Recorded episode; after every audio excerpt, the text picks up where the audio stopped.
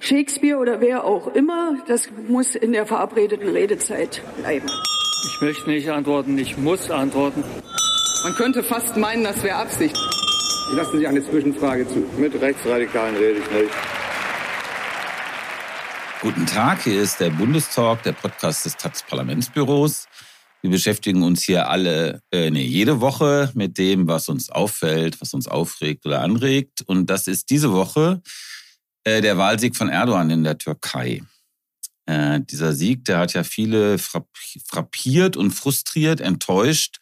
Denn noch nie war die Opposition so nah da dran gewesen, Erdogan zu besiegen. Jetzt wird er für weitere fünf Jahre in der Türkei regieren.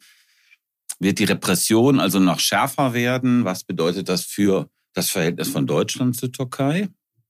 Wir wollen aber auch, und zwar am Anfang darüber sprechen, ähm, was das für Deutschland und die, die Türken in Deutschland und die Deutsch-Türken bedeutet. Es gab nach dem Wahlsieg von Erdogan mit den 52 Prozent in mehreren deutschen Städten so Autokorsos von Erdogan-Fans. Da war teilweise auch das Wolfszeichen zu sehen, das Symbol der rechtsextremen grauen Wölfe. Und Cem Özdemir hat das äh, sehr scharf kritisiert, hat gesagt, Zitat, eine nicht zu überhörende Absage an unsere pluralistische Demokratie. Zitat Ende. Den Tonfall dieser Kritik haben wiederum andere für nicht besonders klug gehalten. Darüber wollen wir heute sprechen.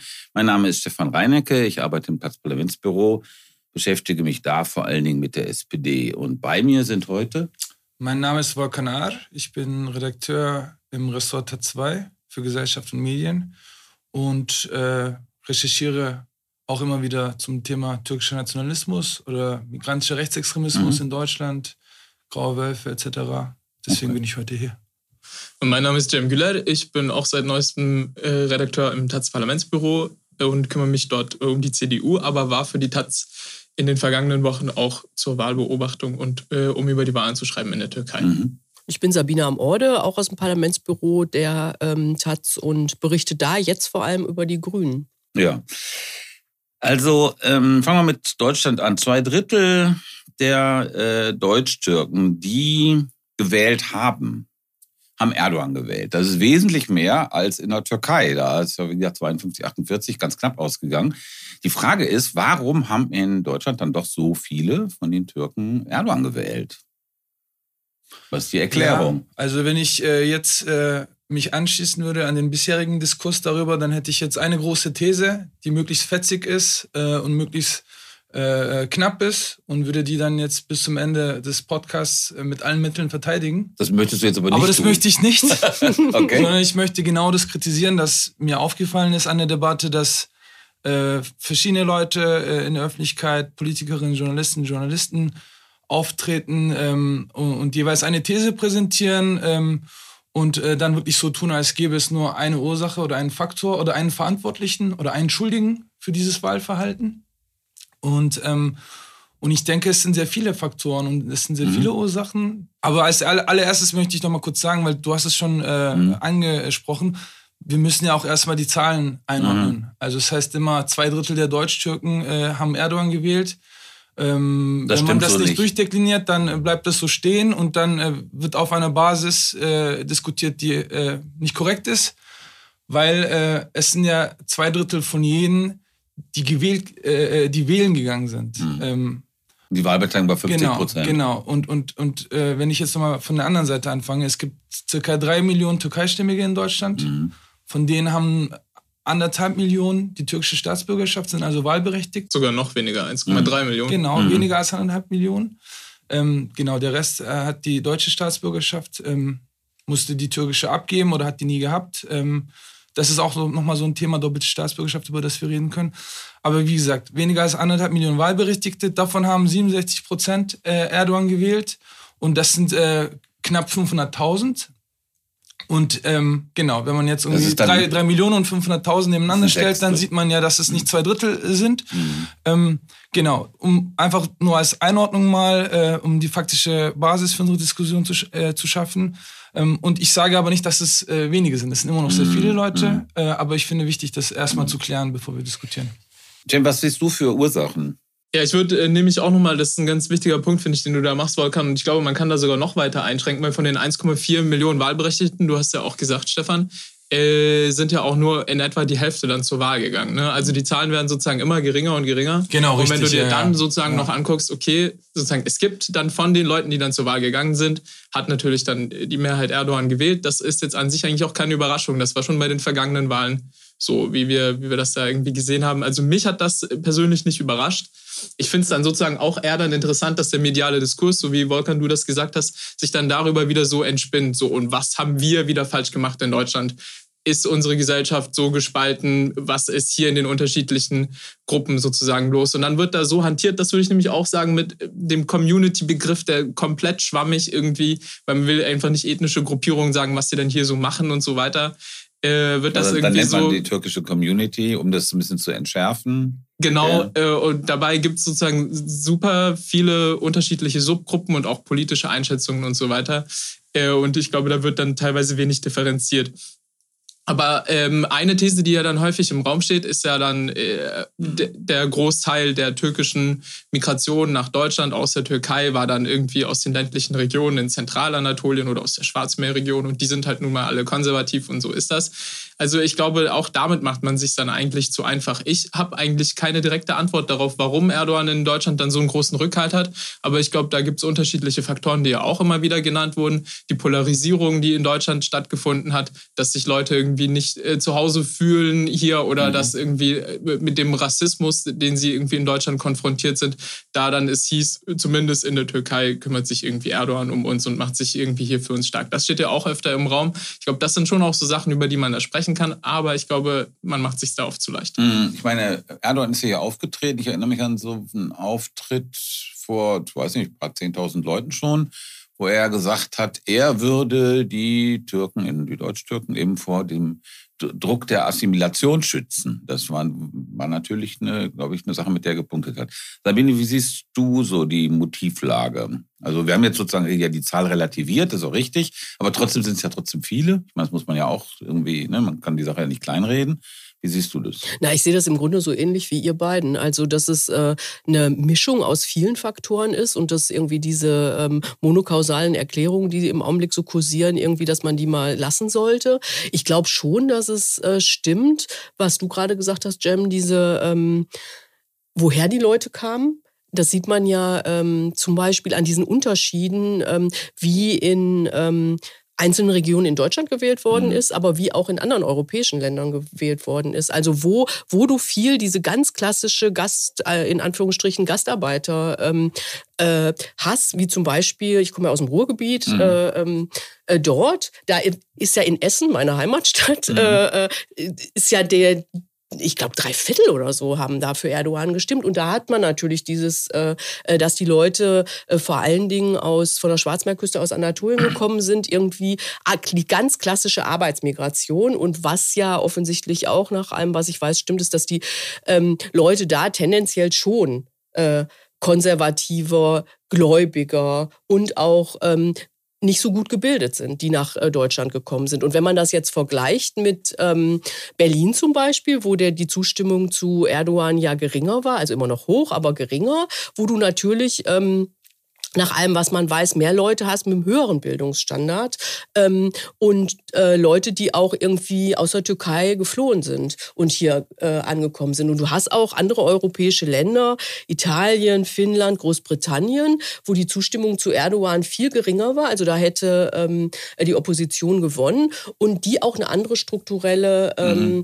äh, Migration hatten aus der Mhm. Türkei. Also das, glaube ich, ist ein äh, wichtiger Punkt. Und das andere, was du gesagt hast, Jem, ähm, äh, mit dieser Diskriminierungserfahrung oder wie auch immer man das äh, nennen will, das spielt bestimmt auch eine Rolle. Das sp- spielt bestimmt auch eine Rolle, aber wie groß ist diese Rolle, ist ja schon eine Frage. Also ich habe mal äh, nachgeschaut, es gibt so Umfragen, und ich habe nur was zur NRW gefunden, das ist immer eine spezielle Ausschrift, wie du gerade äh, gesagt hast, unter Deutsch-Türken, wie die, wem die sich sozusagen verbunden fühlen. Und da äh, sieht man, dass es eine starke Verbundenheit zur Türkei gibt und eine starke Verbundenheit zu Deutschland. Das hat sich mal in NRW jetzt ein bisschen verändert, so in den letzten paar Jahren. Also die zu Deutschland ist relativ gleich geblieben. Es gibt auch viele, die sich zu beiden ver ver verbunden fühlen. Aber zur Türkei, das hat sehr zugenommen. Also die Frage, das ist ja schon, schon eine Frage, ist das sozusagen so ein Integrationsproblem, diese Affinität zu Erdogan, oder ist das was anderes? Also wenn ich darauf antworten kann, ich glaube, es ist mhm. was völlig anderes. Ich glaube, das ist auch irgendwie so ein bisschen dieser deutsche Narzissmus, dass man alles denkt, was irgendwie mit äh, Ausländern oder sowas hier passiert, eine Reaktion auf deutsche Politik sein muss. Also ich glaube, da gibt es äh, Politisierungen finden an unterschiedlichen Orten statt und man, man entwickelt irgendwie Haltungen auch jenseits vom deutschen Diskurs, so überraschend das für viele Leute hier vielleicht klingen mag. Ähm, und Politisierung, die Türkei ist einfach ein stark politisiertes Land, wo einfach alle eine, sehr viele Menschen von, von klein auf eigentlich eine politische Meinung äh, auch irgendwie mitbekommen und auch entwickeln, aus unterschiedlichen Gründen heraus. Und, äh, und glaube ich, da dann auch die Diskurse dann einfach irgendwie weitergehen und man entweder drin verhaftet bleibt oder sie sich dann irgendwie weiterentwickelt. Und ähm, also ich glaube, zwei Sachen äh, glaube ich, es hat wirklich nicht so, ich wüsste nicht, was für Schlüsse man sozusagen aus Integration irgendwie eins zu eins da ziehen kann. Äh, wenn die Leute dann einfach zum Beispiel weiter in ihren Familien über die Politik in der Türkei diskutieren oder irgendwie türkisches Fernsehen schauen und sich irgendwie darüber weiter mitpolitisieren. Also das ist ja so ein normaler Reflex in dieser Reaktion, ne, den man in Deutschland hat, den du gerade beschrieben hast. Also man schüttet sich jetzt erstmal irgendwie Asche aufs Haupt und erinnert an sozusagen die ganzen Fehler der deutschen Migrationspolitik, die ja mannigfach sind und auch mannigfach schon besungen wurden. Aber da sagst du im Grunde genommen, spielt das im Moment gar nicht mehr so eine Geige d'accord hier am Tisch? Nee, ich würde da widersprechen. Also ich würde äh, dir recht geben, dass es irgendwie nicht das Einzige ist, natürlich. Aber ich glaube schon, dass, ähm, äh, dass es eine Rolle spielt. Also über die, die lange Zeit zumindest, wo ich ja irgendwie von außen das beobachte, ähm, hat es schon so Phasen gegeben, wo, ähm, weiß ich auch nicht, die, die Definition oder das Labeling irgendwie von außen, ein Labeling von außen stattgefunden hat, was ja auch was mit den Leuten gemacht hat. Ich meine, da gibt es ja auch äh, Untersuchungen zu. Ähm, einerseits irgendwie gibt es natürlich irgendwie diese gescheiterte Integrationspolitik. Äh, ähm, Deutschland ist kein Einwanderungs, bla bla bla, über mhm. viele, viele äh, Jahre und Jahrzehnte.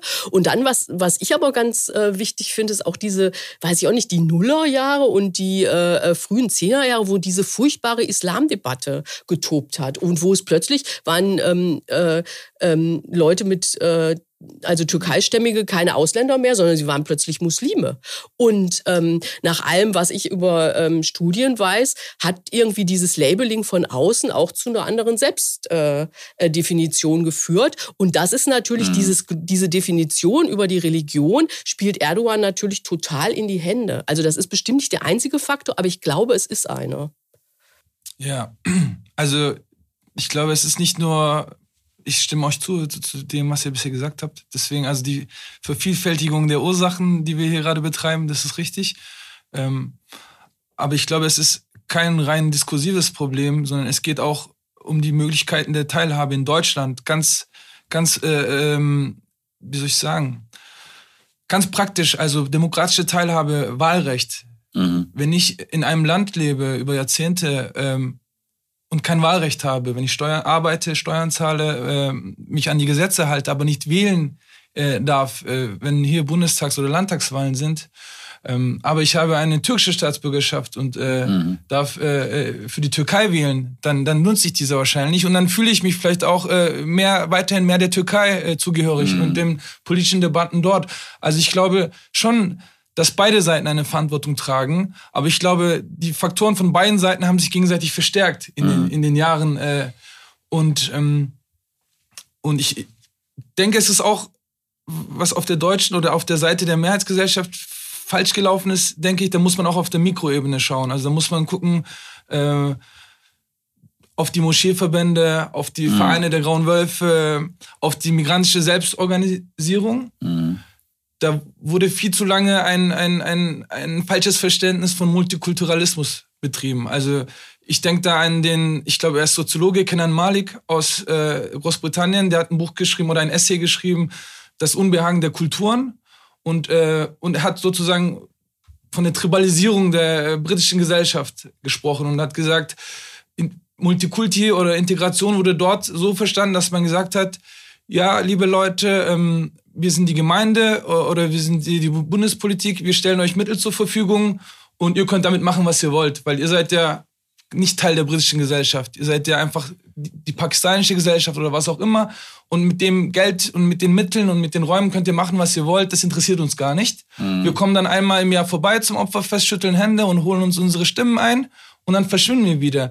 Und und das ging von Anfang an äh, schief. Also wir reden jetzt über Verbote der grauen Wölfe. Das ist auch so eine Debatte, die ist wichtig, die ist auch untergegangen. Die wird auch immer dann wieder hochgefahren, wenn sie sich politisch auszahlt für gewisse Parteien mhm. und Politikerinnen.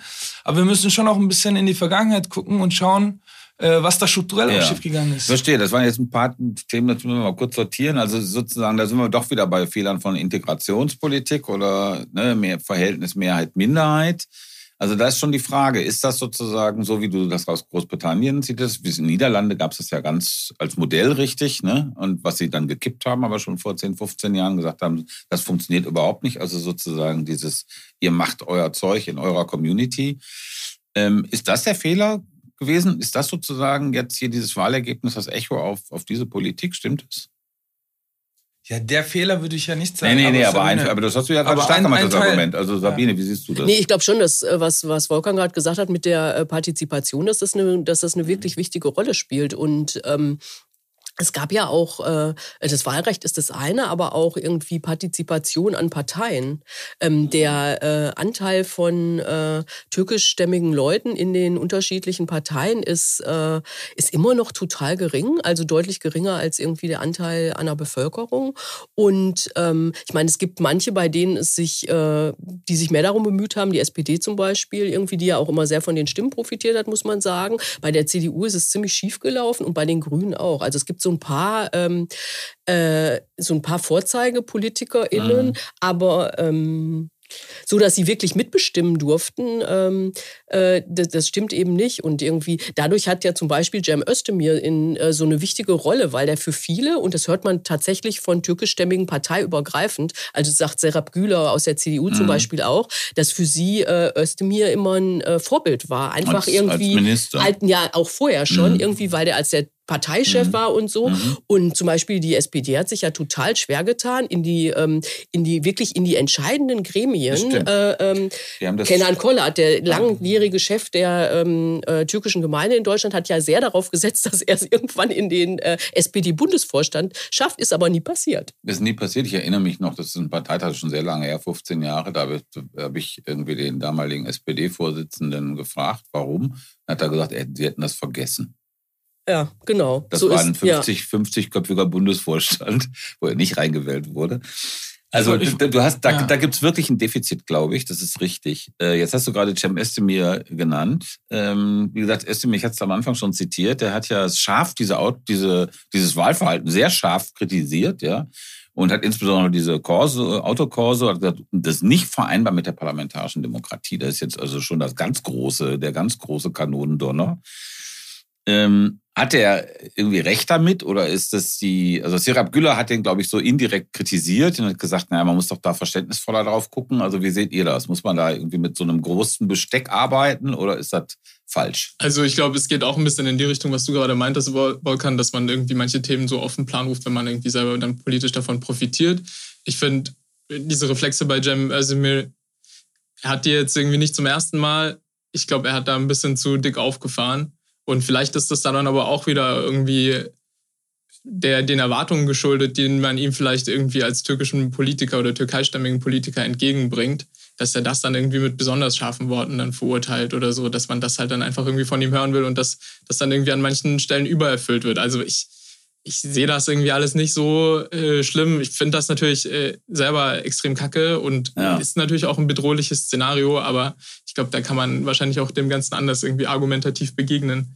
Ähm, ich wollte noch zuvorher sagen, also ich mhm. äh, glaube, du, du, hast da auf jeden Fall ein ich finde das einen richtig starken Punkt, Volkan, den du da gemacht hast mit dem, mit dem Wahlverhalten, dass Leute sozusagen, die äh, dann hier eigentlich lange leben, überhaupt nicht wählen können und so weiter und dann da in der Türkei das erste Mal oder dann irgendwie mit sozusagen institutionalisiert. Inzwischen, das war ja, glaube ich, schon der sechste, siebte Wahlgang, der in Deutschland wirklich in so einem großen Stil stattgefunden mhm. hat, dass man da irgendwie an jedem Generalkonsulat inzwischen an 17 Orten äh, waren es, glaube ich, äh, mhm. äh, seine Stimme abgeben konnte.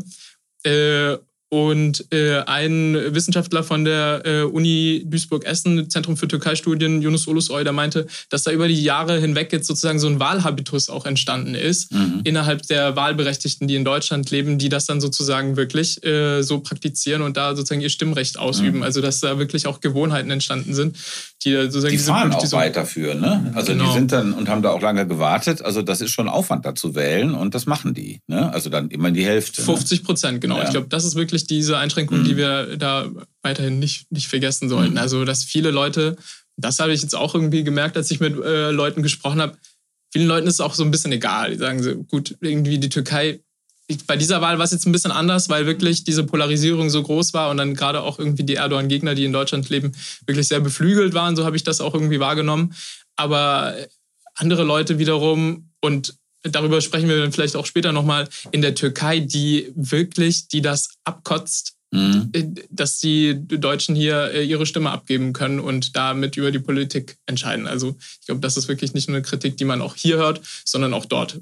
Das, ist ja auch, das ist ja auch merkwürdig, also völlig unabhängig jetzt von der Türkei, aber dass Leute, die irgendwie seit Jahrzehnten ihren Lebensmittelpunkt nicht dort haben, sondern hier, dass die in der Türkei wählen dürfen und hier eben nicht, das ist ja schon total irre. Ja, aber es ist jetzt nicht ungewöhnlich. Das nee, ist ja aber keine Lex Türkei, das hast nein, du bei nein, sehr, nein, sehr meine ich ja. Ländern, ja. ja. aber es ist trotzdem irgendwie merkwürdig. Das, das ist richtig, das stimmt. Ich wollte nochmal sagen, äh, ich finde gut, dass du diesen letzten Rechenschritt noch eingeführt hast, den hatte ich vorhin nämlich vergessen. Also es ist nur die Hälfte der Wahlberechtigten, die wählen gegangen sind, davon wieder die 67 Prozent. Mhm. Also da sieht man mal, dass man da wirklich fast schon Mathe-Abi haben muss, um da... um NRW-Abi. Äh, ey, ey, ey. ich, ich, wollte noch mal sagen, mh, zu den äh, Gründen, also es gibt natürlich, kann man jetzt sehr viel darüber reden, was hier in den letzten Jahrzehnten schiefgegangen ist. Aber genau, davor noch eine Sache. Ich finde es auch interessant, ähm, wie dominant die, diese Frage und diese, äh, diese Diskussion ist. Also wieso reden wir nicht darüber, warum die türkische Opposition gescheitert ist? Warum mhm. reden wir nicht darüber, dass der äh, Kandidat nicht zurücktritt, nachdem er noch eine Wahl verloren hat? Warum reden wir nicht darüber, dass sich die Opposition für diesen Kandidaten entschieden hat und nicht für den jüngeren, charismatischeren, äh, vielversprechenderen Kandidaten. Mhm. Ähm, wieso reden wir nicht über die deutsch-türkischen Beziehungen? Wieso reden wir nicht über das den Flüchtlingspakt? Ja wieso reden wir nicht äh, ja, über die wirtschaftlichen das, Beziehungen? Aber ich will nur sagen, es hat äh, so dieses Thema hat so mhm eine emotionale Anziehungskraft, das möchte ich sagen. Mhm. Und ja, das triggert total. Das triggert und, also ich meine, und, das waren ja auch die Bilder. Man muss ja auch sagen, es ist, natürlich eine, sind es Bilder. es ist eine Politik der Bilder. Wenn du sozusagen diese Autokurse, da wo äh, Cem Özdemir ja draufgesprungen ist, dann hast du sozusagen, das ist ungewöhnlich noch immer für Deutschland, dann hast du diese äh, dieses Wolfszeichen für die Grauen Wölfe, was eine rechtsextreme äh, Organisation ist. Und du hast sozusagen das Ganze, was man braucht, um sozusagen so eine kleine Aufregungswelle ja, zu erzeugen. Nee, die ja. Bilder finde ich auch total schrecklich. Und vielleicht sollten wir auch mehr darüber reden, dass es sehr viele junge Menschen auch sind, die sich mhm. gezeigt haben auf den Straßen. Ähm, aber ich finde dennoch, äh, dass die Türkei-Stämmigen in Deutschland natürlich das perfekte Sündenbock sind. Für alle Seiten. Also für äh, Linke, Linksliberale in Deutschland, für Rechte und äh, Rechtsextreme in Deutschland, für äh, äh, äh linke türkische Menschen, die hier im Exil sind, für äh, Linke äh, und mhm. Linksliberale in der Türkei. Also von allen Seiten kann man sozusagen die große Verantwortung in die Schuhe der äh, Deutsch-Türken schieben ähm, und so tun, als hätten die jetzt die Wahl entschieden. Aber sie haben die und Wahl nicht entschieden. Nein, haben das sie nicht. Und das, ist, und das ist halt Quatsch. Also das ist, man muss, ich bin, genau. Nichtsdestotrotz sind es sehr viele Leute. Wir müssen darüber reden, warum äh, sie sich so verhalten, warum sie Erdogan wählen. Und ähm, ich möchte noch mal eine Sache klarstellen, dass es Fehler auf Seiten der Mehrheitsgesellschaft gegeben hat in der Vergangenheit, heißt nicht, dass diese Leute sich nicht bewusst für, für äh, türkische genau. Faschisten entscheiden und den Wolfsgruß machen. Also auf jeden Fall. Das ist also sehr das wichtig. Man, ja, man, muss das, man muss den Unterschied zwischen sozusagen ein Motiv erkennen und das Motiv legitimieren. Das muss man, dem genau. muss man immer machen. Es gibt Leute, die und, genau dieselben An äh, Erfahrungen gemacht haben und sich völlig anders genau. entschieden und, haben. Ja, und wenn es ein Vakuum gibt, sozusagen äh, äh ich finde, es ist wichtig auch zu, daran zu denken, diese Orte, diese Vereinsheime, die Moscheevereine, die Vereine der Braunen Wölfe, das sind Orte äh, des Alltags, der alltäglichen ja. Sozialisation. Und wenn da ein Vakuum, wenn es da ein Vakuum gab in der Vergangenheit, sage ich jetzt mal, äh, und eine Mehrheitsgesellschaft gesagt hat, hier sind eure Räume, hier sind eure Gelder, macht, was ihr wollt, ist uns scheißegal, was ihr macht, dann ist es immer noch die Frage, mit was füllt man diesen Raum? Mhm. Und diese Leute haben diesen Raum offensichtlich mit äh, faschistischen, rechtsextremen Ansichten gefüllt. Genau. Lass uns, ähm, ja. bevor wir auf das, was du gerade angemahnt hast, worüber zu sprechen ist, nämlich was die Opposition, Rolle der Opposition in der Türkei, was überhaupt die Türkei angeht, möchte ich noch auf zwei Sachen äh, zu sprechen kommen, die doch mit hier zu tun haben. Du hast ja auch vorhin gerade erwähnt,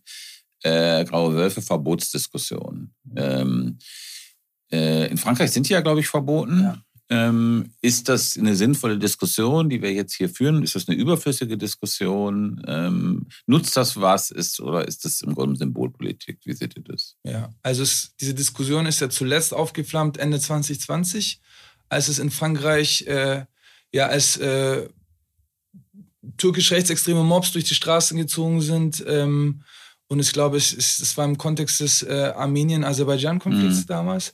Äh, und äh, genau Menschen angegriffen haben, äh, sehr genau sich gewalttätig gezeigt haben. Und dann äh, kam eben dieser äh, Beschluss in, in Frankreich. In Österreich wurde der Wolfsgruß verboten. Genau. In Österreich gab es auch Ausschreitungen im äh, Bezirk Favoriten in Wien. Das ist auch ein migrantischer Bezirk. Dort wurde sogar ein äh, linkes Zentrum angegriffen, wo auch kurdische und türkische linke Vereine untergebracht sind.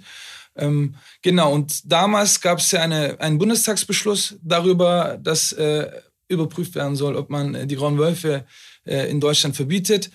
Mein letzter Stand ist, dass diese Debatte dann äh, und diese Überprüfung dann irgendwie untergegangen ist und verlaufen mhm. ist. Äh, also es ist immer noch offen. Und ähm, ich denke, wenn du fragst, bringt es was, die zu verbieten? Es gibt das Gegenargument, man kann die nicht verbieten, weil die sind so diffus. Es ist eine Bewegung, es ist kein Verein.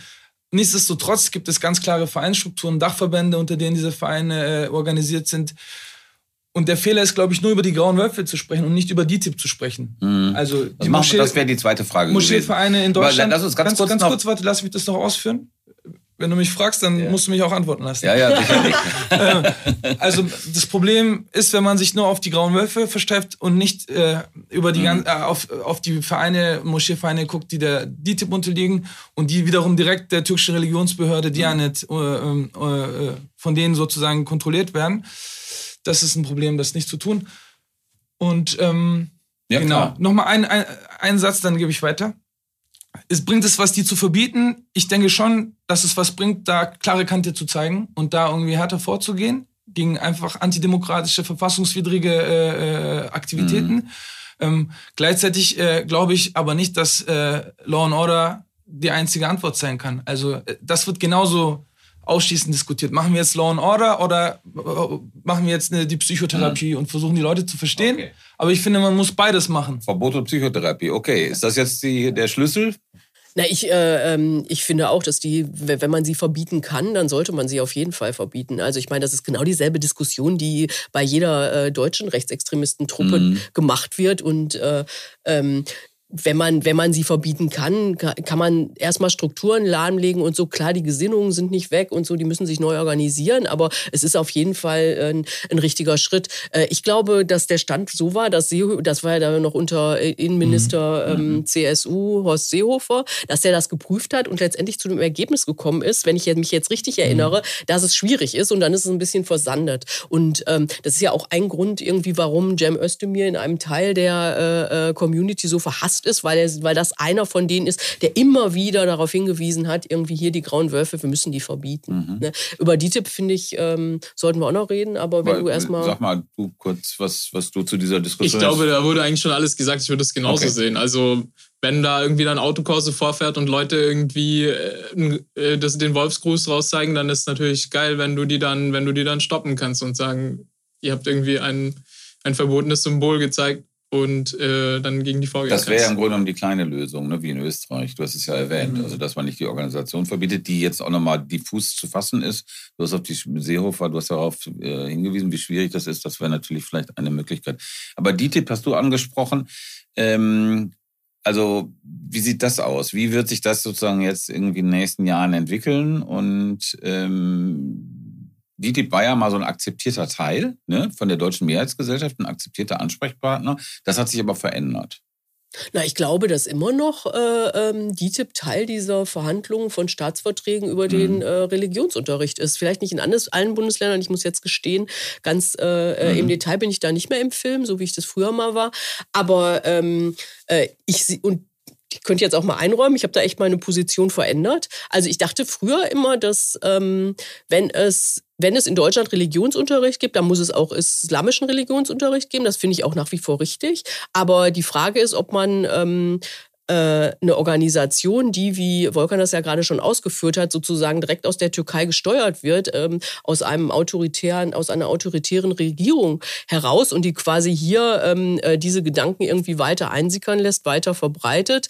Ob man die dann unbedingt noch in die Schulen lassen sollte, da würde ich jetzt mhm. auch mal inzwischen ein großes Fragezeichen hintermachen. Das Problem ist, dass es da immer noch ein Vakuum gibt, weil es nämlich irgendwie äh, nicht genug ähm, äh, in Deutschland ausgebildete Imame gibt, um ähm, äh, quasi äh, genug Geistliche für, ähm, für die muslimische Gemeinschaft irgendwie zur Verfügung zu stellen. Und da ist ein ganz großer Handlungsbedarf ja, meiner Ansicht nach. Hat dem Özdemir ja hingewiesen und gesagt, also das ist gefährlich, also das kann gefährlich werden, dass jetzt eben noch mehr oder noch fundamentalistisch eingestellte Imame aus der Türkei nach Deutschland kommen.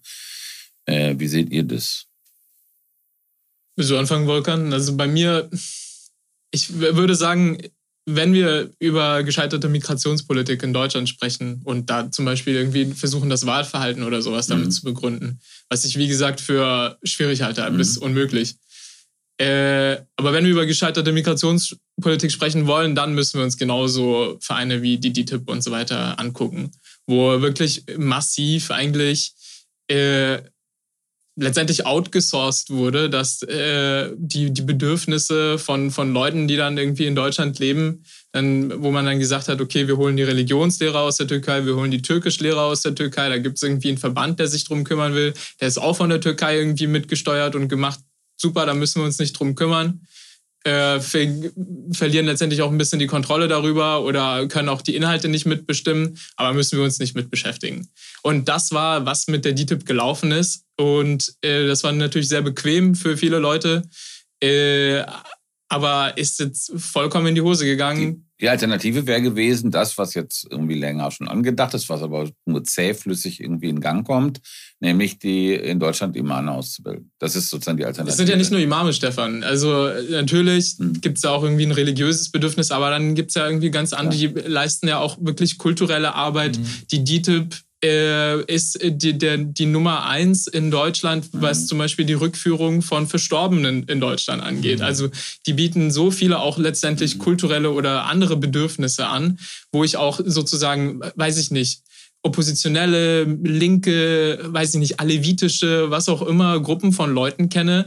Wenn sie irgendwie in ein hohes äh, Alter kommen und so weiter, dann gehen sie da irgendwie trotzdem zur DTIP, schließen diese Versicherung ab, bevor sie dann sozusagen, wenn sie in ein hohes Alter kommen, dass dann die Rückführung und so weiter organisiert wird. Was ist die Alternative? Na, dass man sozusagen solche Strukturen in Deutschland irgendwie, mhm. das dass man das sozusagen gar nicht über so einen Verein dann so machen muss, der dann so stark ist und so weiter, sondern dass sich hier halt irgendwie Alternativen ausbilden. Das muss nicht staatlich oder wie auch immer dann reguliert mhm. sein, aber es muss halt sozusagen von hier grassroots-mäßig, würde ich sagen, organisiert werden. Und das hat halt alles nicht stattgefunden und ich glaube, das sind wirklich die Fehler, die in der Vergangenheit gemacht wurden. Ja, ist total interessant, was du da beschrieben hast. Ich finde, da hast du wirklich einen Punkt. Ich würde hier trotzdem jetzt gerne einen harten Break machen und ähm, auf die Tur äh, Situation in der Türkei zu sprechen kommen. Also ein, äh, was mir also von außen als Rätsel, echtes Rätsel dieser Wahl erscheint, ist, ähm, dass Erdogan gewonnen hat, obwohl die wirtschaftliche Situation in der Türkei wirklich so katastrophal ist. Wir haben da gibt es eine Inflation von 88 Prozent. Letztes Jahr, dieses Jahr immer noch die Hälfte, 44. Offiziell, ne? Da gibt es auch nochmal Unterschiede zwischen offiziellen Zahlen und also, äh, inoffiziellen. Aber die ist ein riesiges Problem ja, und es ist eine riesige Verarmung genau von den Gruppen, die Erdogan gewählt haben. Mhm. Und da stellt sich natürlich die Frage, vorher war das, hatten das immer eingeleuchtet, das ging ja auch lange wirtschaftlich bergauf unter Erdogan, dass also sozusagen diese, diese ähm, Bindung äh, an Erdogan eben auch ganz materielle Gründe hatte, weil sozusagen der türkischen Mittelschicht irgendwie ganz gut ging. Das ist jetzt nicht mehr der Fall, aber die, trotzdem hat die Opposition nicht gewonnen. Die Frage ist, Wieso und wie geht es jetzt ökonomisch? Du hast ja äh, dich schon in einer Taz-Debatte damit beschäftigt, mit diesem Problem, Jam. Wie geht es jetzt ökonomisch weiter? Also ich glaube, man muss auch da nochmal irgendwie genauer hingucken. Also ja, es gibt diese Rieseninflation mhm. äh, und den Kaufkraftverlust der Leute, aber wirtschaftlich geht es ja trotzdem weiter bergauf in der Türkei. Also die Konjunktur wächst ja weiter massiv. Letztes Jahr 10 Prozent, glaube ich, dieses Jahr Erwartungen irgendwie 4 oder 5 Prozent. Also wirklich mit diesem kreditfinanzierten Ausgaben äh, kommt es ja sozusagen weiter. Der Immobiliensektor boomt weiter, äh, Mittelstand, Textilindustrie und so, das geht alles weiter. Die Leute können sich natürlich die Produkte weniger leisten. Mhm. Gibt dann trotzdem natürlich, ne, Mindestlohn steigt und so weiter. Das verpufft alles wieder, weil die Inflation die Kaufkraftgewinne wieder direkt abschöpft. Aber sozusagen die Wirtschaft wächst weiter. Und ich glaube, es ist letztendlich, die Leute nehmen diese Krise wahr. Kannst du natürlich auch gar nicht anders, wenn irgendwie Lebensmittel sich innerhalb von wenigen Wochen ja. die Preise verdoppeln und verdreifachen, wenn du dir irgendwie nichts mehr leisten kannst, was irgendwie auch über den täglichen äh, Lebensbedarf hinausgeht, um ohne irgendwie horrende Kredite und sowas aufzunehmen. Mhm. Aber ich glaube, es ist trotzdem eine Art von Stabilitäts- und Sicherheitsversprechen. Zumindest die Leute wissen, was sie von Erdogan haben. Und äh, sie fühlen sich letztendlich, denke ich, gut aufgehoben darin, dass er mit auch irgendwie der Wirtschaftspolitik, die er zu bieten hat, sie wissen, dieser Mann wird uns wahrscheinlich nicht im Stich lassen. Würdest du sagen, das ist die Stärke von Erdogan oder das war die Schwäche der Opposition? Also hat die Opposition da sozusagen einfach ein Vakuum gelassen? Ich würde sagen, es ist vielleicht beides. Äh, sicherlich auch wieder dann irgendwie gestützt durch Propaganda und so weiter, ne? Medien in der Türkei zu 80 Prozent und mehr in, der, in, in Regierungshand, ja. dass die Opposition auch mit alternativen Vorschlägen dann zur Bevölkerung nicht durchgedrungen ist. Trotzdem ja irgendwie 50 Prozent da fast bekommen hat.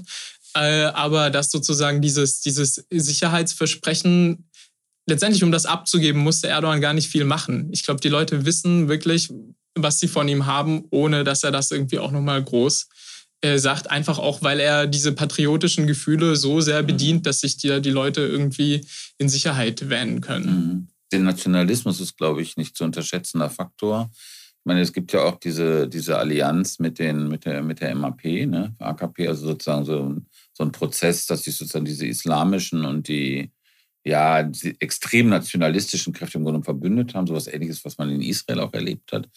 Und das ist so eine, so eine natürlich eine sehr ja, kompliziert schwierige Mischung entstanden. Ne? Also ich glaube, wenn man sich den Nationalismus in der Türkei anguckt, dann ist das, glaube ich, wirklich einer der Punkte, die einen mit am meisten Sorge bereiten sollten, mhm. würde ich sagen, weil der nationalistische Diskurs in der Türkei eigentlich gar nicht mehr wegzudenken ist. Weder bei der Opposition noch bei der regierenden äh, Parteien, bei den regierenden Parteien. Äh, die Opposition ist ja auch äh, ein Wahlbündnis eingegangen mit einer ehemaligen Splitterpartei der rechtsextremen MHP, der E-Party. Mhm. Äh, und sind mit denen zusammen ein Wahlbündnis angetreten. Die E-Party, die mit der Opposition zusammen angetreten ist, die MHP, die zusammen mit der Regierung angetreten ist. Und dann gab es ja noch diesen rechtsnationalen äh, anderen Kandidaten, der dann im zweiten Wahlgang ausgeschieden ist. Mhm. Aber wenn man diese Stimmenanteile zusammen addiert, dann hast du in der Türkei inzwischen äh, fast 30 Prozent der Wählenden, die ihre Stimme für rechtsradikale Parteien abgeben, 25 Prozent in etwa. Und das ist, glaube ich, äh, ein Trend, den man sich eigentlich genauer angucken müsste. Äh, mhm. was sozusagen dieser nationalistische Diskurs, wie er in den vergangenen Jahren das Land verändert hat und mhm. was das letztendlich auch für die Zukunft des Landes bedeutet. Mhm. Mann, oh Mann, ja, das ist ja schwierig. Oder ähm, finstere Aussichten, glaube ich. Wobei dieser türkische Nationalismus schon sozusagen was sehr Konstitutives ist, glaube ich, in der gesamten Geschichte, auch vor Erdogan gab es den ja schon. Und der ist ja auch Lager, du hast ja gerade angedeutet, genau. ist ja auch politische Lager übergreifend. Ne?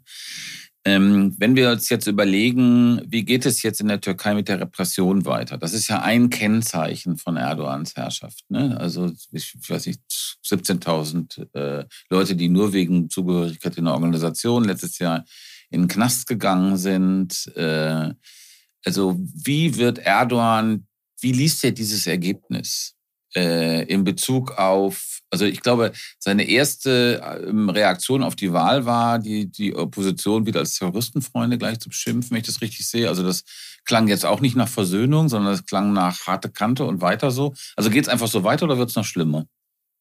Also die Einschätzung, die ich zu großen Teil gelesen habe, ist, dass zu erwarten ist, dass es einfach so weitergeht und dass, glaube ich, die Hoffnung ist, dass jetzt in den fünf Jahren, die jetzt irgendwie passieren, weder irgendwie die große Wirtschaftskrise dann irgendwie mhm. einbricht, die dann irgendwie nochmal eine große politische Radikalisierung auf Seiten der Opposition bedeuten könnte, als auch irgendwie zum Beispiel der Krieg gegen die Kurden massiv irgendwie im Inland äh, weiter verstärkt wird. Also ich glaube, da gibt es so ein paar Ungewissheiten, die wirklich jederzeit und auch schon eigentlich in den vergangenen Jahrzehnten in der Türkei immer so schwebten und wo man einfach, glaube ich, irgendwie hoffen musste, dass das irgendwie nicht alles vollkommen in sich zusammen zusammenbricht, damit da irgendwie die Opposition da weiter den, die Dynamik behalten kann.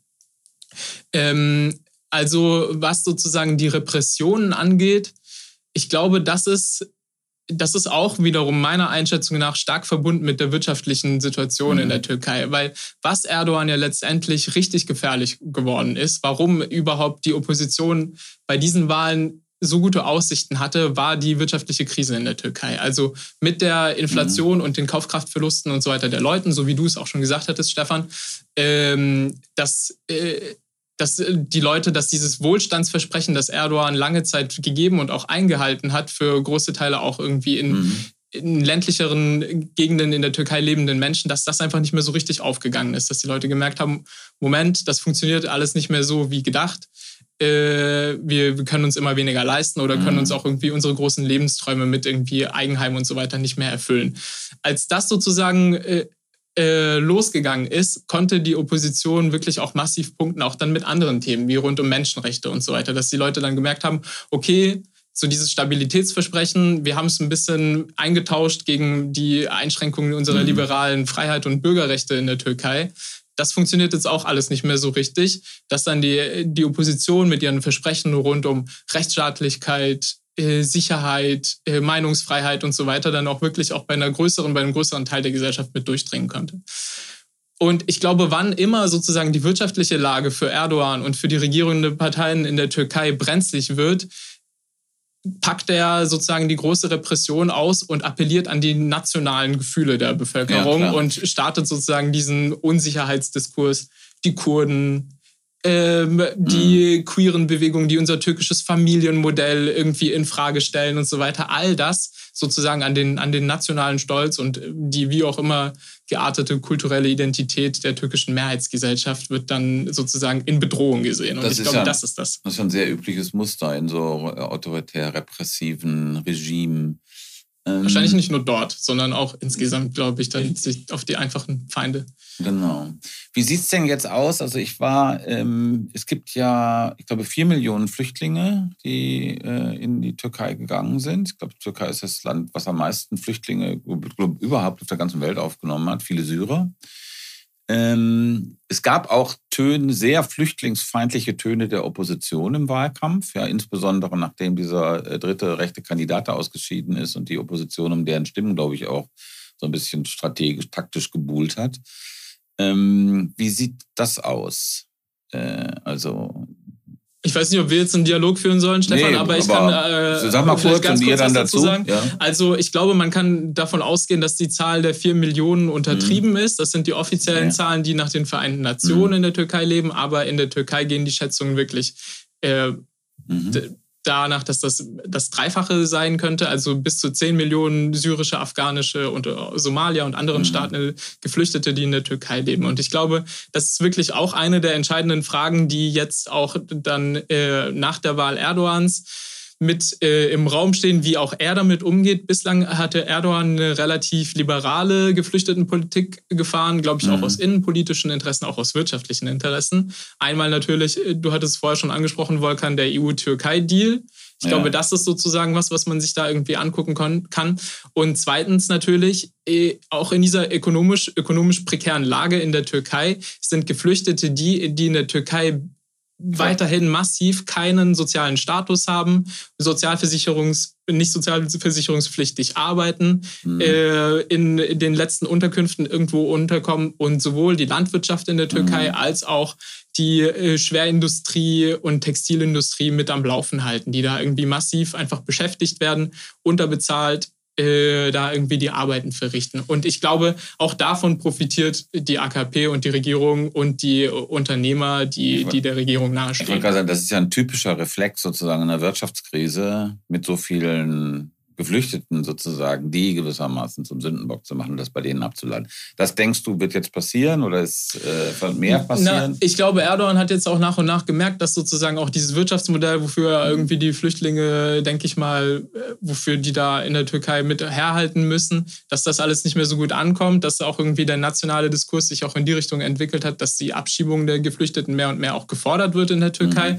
aus unterschiedlichen Gründen. Nach seiner Amtseinführung wurden, glaube ich, äh, auch irgendwie direkt äh, Zehntausende oder sowas mhm. und da irgendwie wieder nach Syrien zurück abgeschoben und so weiter. Also ich glaube, auch er lässt sich irgendwie jetzt mit von diesem Diskurs da mit, mit treiben. Okay.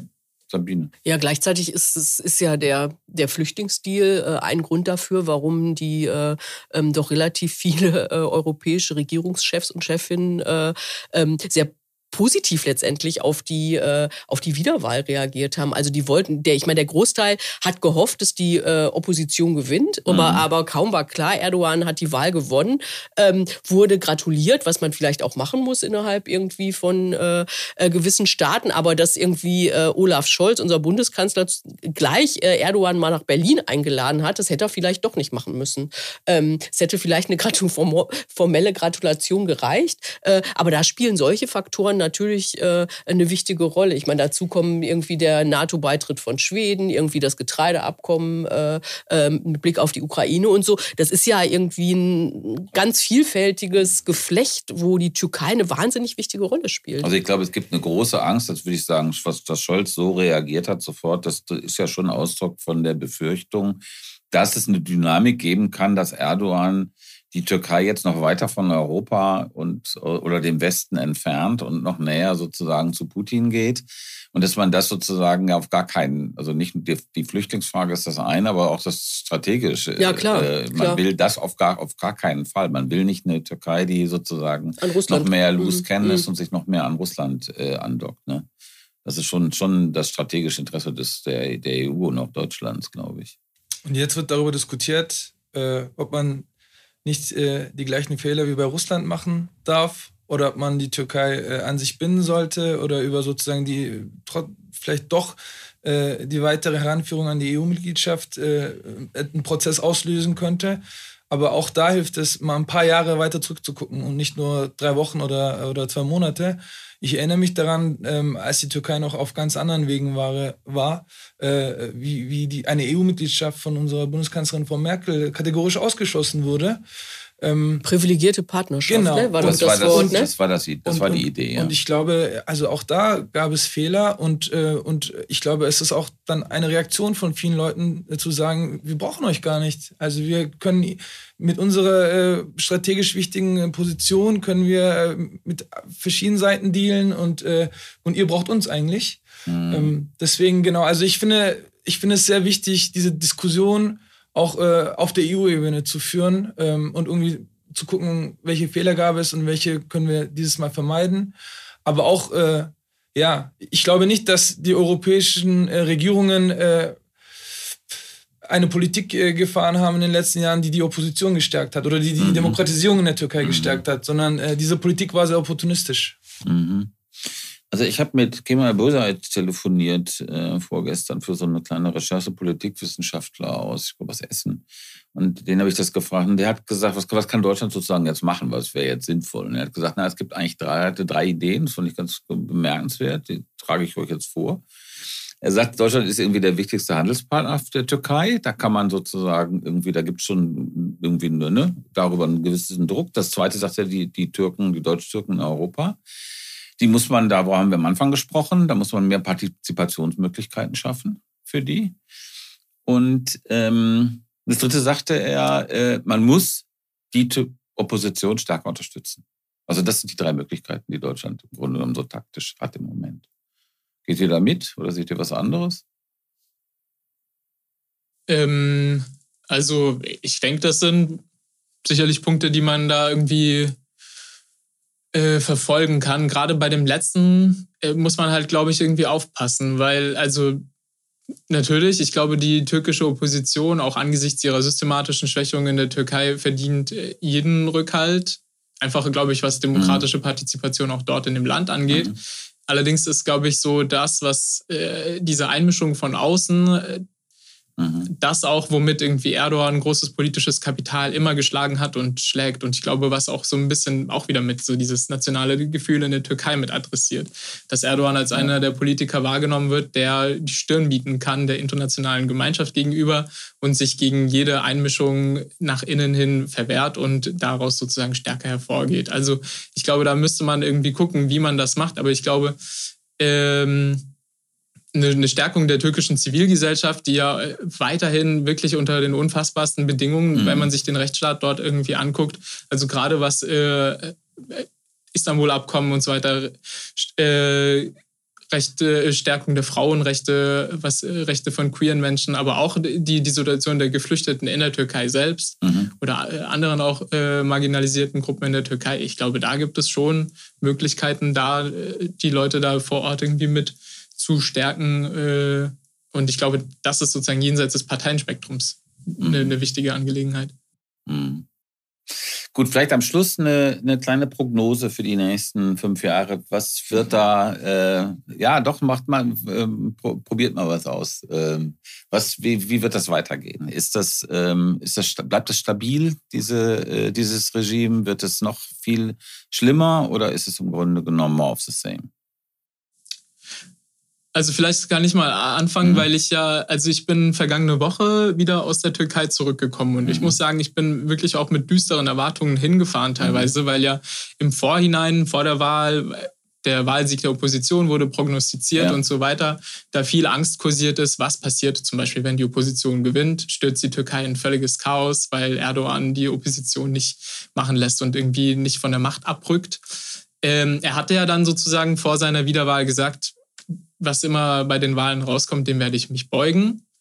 Äh, fand ich auch schon mal eine interessante Einlassung, an der man ihn dann auf jeden Fall hätte messen können. Aber insgesamt, äh, ich war dann in Ankara unterwegs in unterschiedlichen Wahlbüros und bin dann auch noch mal ein bisschen woanders hingefahren, in so eine konservative Hochburg in der Türkei. Und hatte das Gefühl, die Stimmung war eigentlich relativ entspannt. Ich hatte auch mit einem Wahlbeobachter telefoniert, der in Diyarbakir vor Ort war mhm. äh, und hatte war positiv überrascht. Erstens sozusagen von der, von der demokratischen Kultur im besten Sinne, dass die Leute da wirklich mit freudig irgendwie zur Abstimmung gegangen sind, natürlich dann auch bitter enttäuscht waren, als dann irgendwie mhm. ein anderes Ergebnis äh, rausgekommen ist und so weiter, weil ich da äh, hatte da auch irgendwie vor den Wahlbüros mit äh, Leuten gesprochen, die der Opposition angehängt, äh, die für die Opposition waren. Aber insgesamt hatte ich dann auch doch das Gefühl, die türkische Demokratie und die Institutionen sind vielleicht stabiler, als man das von hier okay. aus oft auch irgendwie wahrnimmt. Also äh, sowohl die Wahlbeobachtungssituation war, glaube ich, ziemlich gut, auch sozusagen innerparteilich organisiert, die Opposition, die wirklich bis in die letzten Landesecken irgendwie mit vor Ort waren und dann auch, äh, wenn Unstimmigkeiten aufgetreten sind, das äh, eingeklagt haben und so weiter. Äh, also, dass da sozusagen in den Strukturen, die mhm. weitaus weniger ausgehöhlt sind, als man sich das von hier vielleicht manchmal vorstellt. Und eben, dass trotz dieser systematischen Benachteiligung die Opposition es doch noch geschafft hat, 48 Prozent der Stimmen ja. zu erlangen. Und ich glaube, das sind sozusagen, wenn sie diesen Impetus da weiter äh, nutzen kann und in den fünf Jahren wirklich irgendwie nichts absolut Unvorhergesehenes passiert, dann äh, sehe ich da durchaus Chancen, dass das auch gut weitergeht. Sabine. Ähm, also ich meine, ich kann mich, äh, äh, kenne mich letztendlich in der Türkei zu wenig aus, um da, äh, um das wirklich äh, äh, einschätzen zu können. Aber was mir echt Sorgen macht, ist, dass äh, Erdogan so ein Gegenüber ähm, der NATO oder und auch der EU und auch gegenüber Deutschland so ein enormes Erpressungspotenzial hat. Und das natürlich dazu führt, also äh, wir haben wir alles schon angesprochen, mhm. Flüchtlingsdeal, ähm, der Beitritt Schwedens zur NATO. Mhm. Ähm, diese Frage, ist Erdogan einer, der eventuell mit Russland verhandeln, verhandeln könnte mit Blick auf, äh, äh auf den Ukraine-Krieg? Und dass das natürlich wahnsinn, es wahnsinnig schwierig macht für die EU zum Beispiel oder auch für Deutschland, ähm, die Demokratie äh, dort zu unterstützen. Also das finde ich ist eine wirklich schwierige ja. Lage und da ist Opportunismus natürlich schnell da.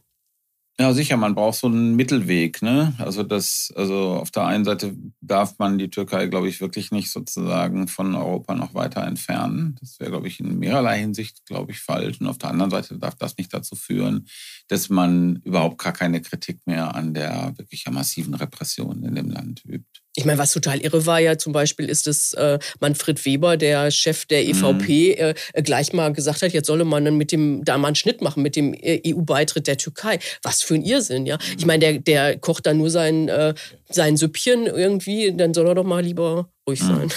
Ja. Gut. Ja, vielen Dank für diesen, also Cem, vielen Dank für diesen optimistischen Ausblick ja, am genau, Ende. Das, genau. Der hat mich ähm, äh, sehr froh gestimmt. Äh, das war der Bundestalk, also äh, ein überraschendes Ende auch. Also das war der Bundestalk. Ähm, wir bedanken uns bei Daniel Fromm für die Produktion und bei Anne Fromm für die Redaktion. Wenn euch das hier gefallen hat, dann teilt uns in sozialen Netzwerken. Fragen und Kritik könnt ihr gerne schicken an bundestalk.taz.de und wenn ihr Geld übrig habt für uns, dann ist das auch gern gesehen, nämlich an Taz zahlig. Bleibt uns gewogen, bis nächste Woche und tschüss. Schönes Wochenende, vielen Dank. Noch nicht Moment. So, damit ist das jetzt hoffentlich auch erledigt.